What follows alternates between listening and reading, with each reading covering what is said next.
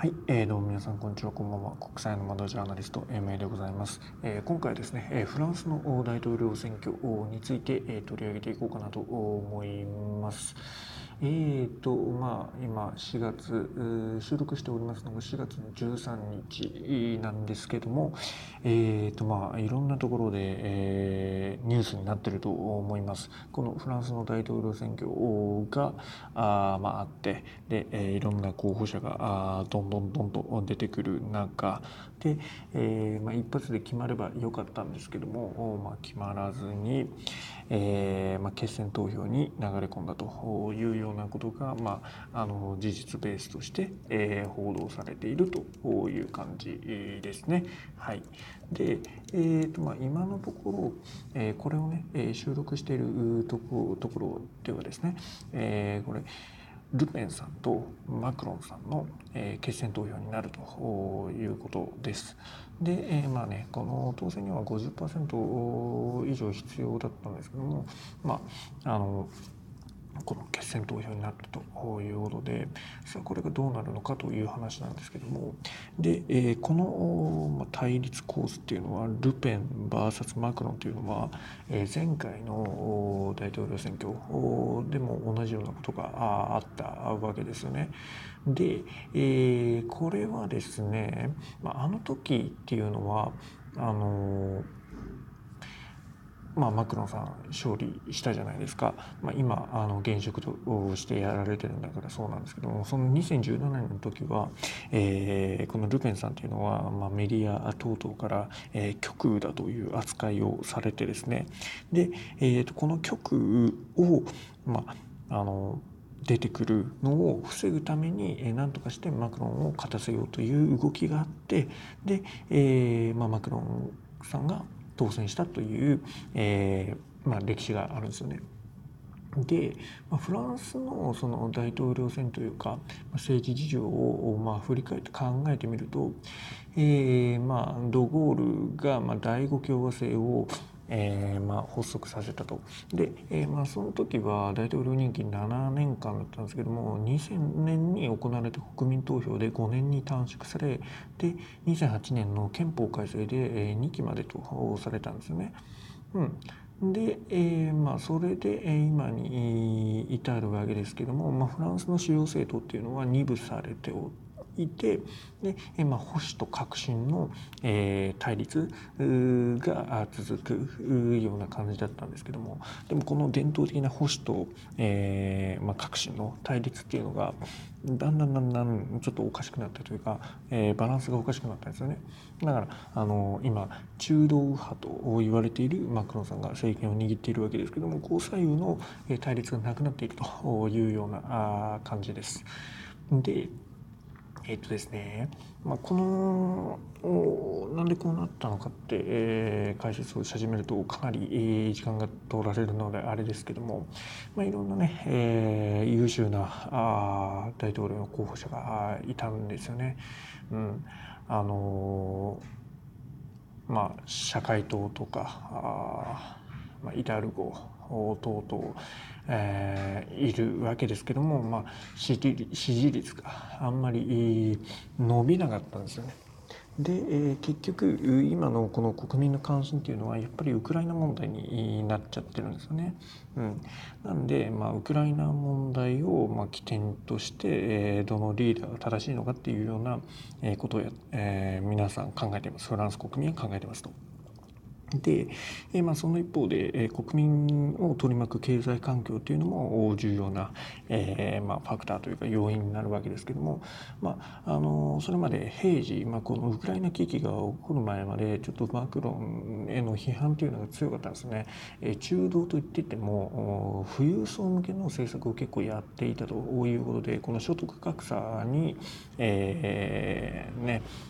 なんか問題視されて、まあ、黄色いベスト運動っていうこの所得の格差に異を唱える人たちのまあ運動っていうのがありましたと。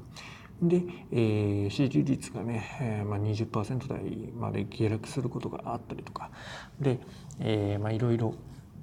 あの経済対策をしてますよということを、まあ、アピールする、まあ、自画自賛するという、まあ、マクロン大統領の結果になったんですけども、ねえーまあ、それで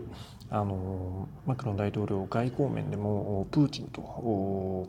まあ、会談を行ってで、えー、ウクライナの侵攻をやめてくれというようなことを、まあ、言って何回も話し合ったんですけども結局ダメだったと。で、えーまあ、そのダメだったことに対してもうん、まあ、一部では批判があるわけですね。あんなやつと会談するのかみたいなことだったりとか、まあ、結局できなかったよねとかで、まあ、支持者の中にはあよくプーチンと話し合いをしたっていう称賛する声もあると、まあ、ここで、えーまあ、評価が2部に分かれているわけですよね。うんででですねこの今回の大統領選挙を見るにえー、至ってですね、え、このウクライナというのが本当に重要になってきてましてですね、え、ちょっと前まで、えま、このルペンさんに加えてゼムールっていうのがいたんですね。で、え、このゼムール氏っていうのはあのルペンよりもさらに極右、まあ、極右の極右なんでもう極極右ぐらいですね。でそのそこのゼムールさんっていうのは、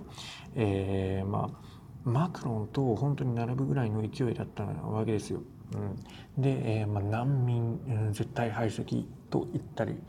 とかまああのー、なんですかね要はあすごい保守的な思想を強めてたわけですよ。ね、ある種プーチンをえー、まあ、称賛するようなことも発言してたわけですよね。で、えー、まあ、このウクライナ危機が起きますでウクライナの難民が発生しますっていうことで、えー、まあ、そのゼムールさんっていうのはあやっぱりあの国民のその世論というか流れに乗れなかったわけですね。えー、かわいそうなウクライナ民たちを見て、えーまあ、そっち側にあのフランス人たちは流れてしまったと。同情するようになったと。でゼムールあんなこと言ってるよということで、えー、支持率がガクンと落ちたわけですね。でその、えー、ルペンさんよりもさらに右だったゼムールさんが落ちます。支持率が落ちてで、え、ここルペンさんがうまかったところなんですけどもえー、ルペンさんっていうのはもともと EU 離脱とかあまあ、フランスを第一にやっていこうぜみたいな、まあ、思想の方なわけですけども、まあ、前回の大統領選挙では、まあ、EU 離脱それから共通通貨のユーロからの離脱とかいったことを本当に唱えてた人なんですけども、ねえー、ここではそういったことを、まあ、あえて柔らかく封印してで、えーまあ、自分のその思想とは、まあ、ちょっとソフトにして中道化させたんですよね。中道化させてでえー、今回のこの大統領の大統領選の、まあ、メインの議論となる点をこういった移民とか難民のことじゃなくて、えー、経済に、えー、まあ、ポイントを当てるようにしたんですよ。で、えー、まあ、あのこのウクライナ侵攻等々ございましてあのまあ、フランスっていうのは原発があるので、まあ、電気代っていうのはあんまり響いてないんですけどもガソリン代とかが本当に高くなってるんですよね。えー、ガソリン1リットルあたり280円ぐらいになってるというわけです。で、えー、まあねえー、いろんなところにそれは麻痺してきますよ社会が。で、えーまあ、食料の値上がり等もひどくて、まあ、生活が本当にうまくいかないというのが、えー、ポイントになっていると。で、えーまあ、ここが、まあ、マクロンの失態だということでで、えー、そこのマクロンの批判票ですよね、えー、生活がうまくいってないんじゃないかっていう批判票をうまくこうルペンさんがあ、まあ、回収して自分の票に、えー、持ち込んだというようなのが、まあ、今回の構図なのでその今、えー、日本のメディアで極右のルペンルペンって言われてますけどもその2017年の時の、えーまあ、大統領選挙、えー、極右ルペンが出たぞ。だから、まあ、中道のマクロンが止めるっていうような構図ではなくなっててその反マクロンを、えー、うまく中道化させた、まあ、ルペンが、えー、その批判票を救ってるっていうのがあります。で、えーまあ、ルペンに、えー、投票ををするっていうような、えー、人があ現れているわけですよね。はい、で、えーまあ、ここまででうんじゃあどうなるのかって、えー思うじゃないですかあの結果的には大統領選どっちが勝つのと。で、えー、まあこれ収録している時点ではどちらが勝ったとはまだ、えー、判明してないんですけどもあのかねてからの見方的には、まあ、マクロンが優勢だろうと言われてたんですけどもどんどんどんどんなんか厳しくなっちゃってでルペンさんとかあ、まあまあ、ゼムールさんもいましたけどもあれあれといろんなところであの、まあ、支持率というかあの人気のこのパラメーターっていうのが並んできたわけですね。で、えー、結局この2社の、えー、まあ決選投票になりましたと。で鍵を握るのはこの第3位だったメランションっていう人の候補の、えー、票それから動向なんじゃないのかなと思うわけです。で、えーまあ、この、えー、メランションさんというのはあいわゆる不服従のフランスと党の、えーまあ、急進左派と言われるグループですね。で、これまたね、えーまあ、ルペンとか、まあ、極右とはたあのー反,、まあ、反対にいらっしゃる方なんですけども、まあ、この人もこの人で、まあ、なかなかのことを言ってるわけですよね。えー、メランションさんというのは今あいろんなところで話題になってます。北大西洋条約機構、まあ、NATO ですよね。からの、えー、脱退を、まあ、離脱を訴えているということで、まあ、要するにその変な戦争に巻き込まれるんじゃないかっていうことですね。でそれをやめようっていうのでねえーまあ、そういった主張をしている方なんですよ。で、えー、このメランションさんが、まあ、やってくれたなっていう話なんですけども、ねえー、この選挙中のキャンペーン期間に言ってたことがあります。それがルペンだけには投票するなっていうことなんですよね。なんでねえーまあ、このメランションさん大体20%ぐらいの支持率があったわけでで、まあ、123と見たところでで、えーまあ、決選投票になりましたと。で3位の票がどこに行くのかというこれまあ韓国の大統領選挙も一緒でしたけどもということででこの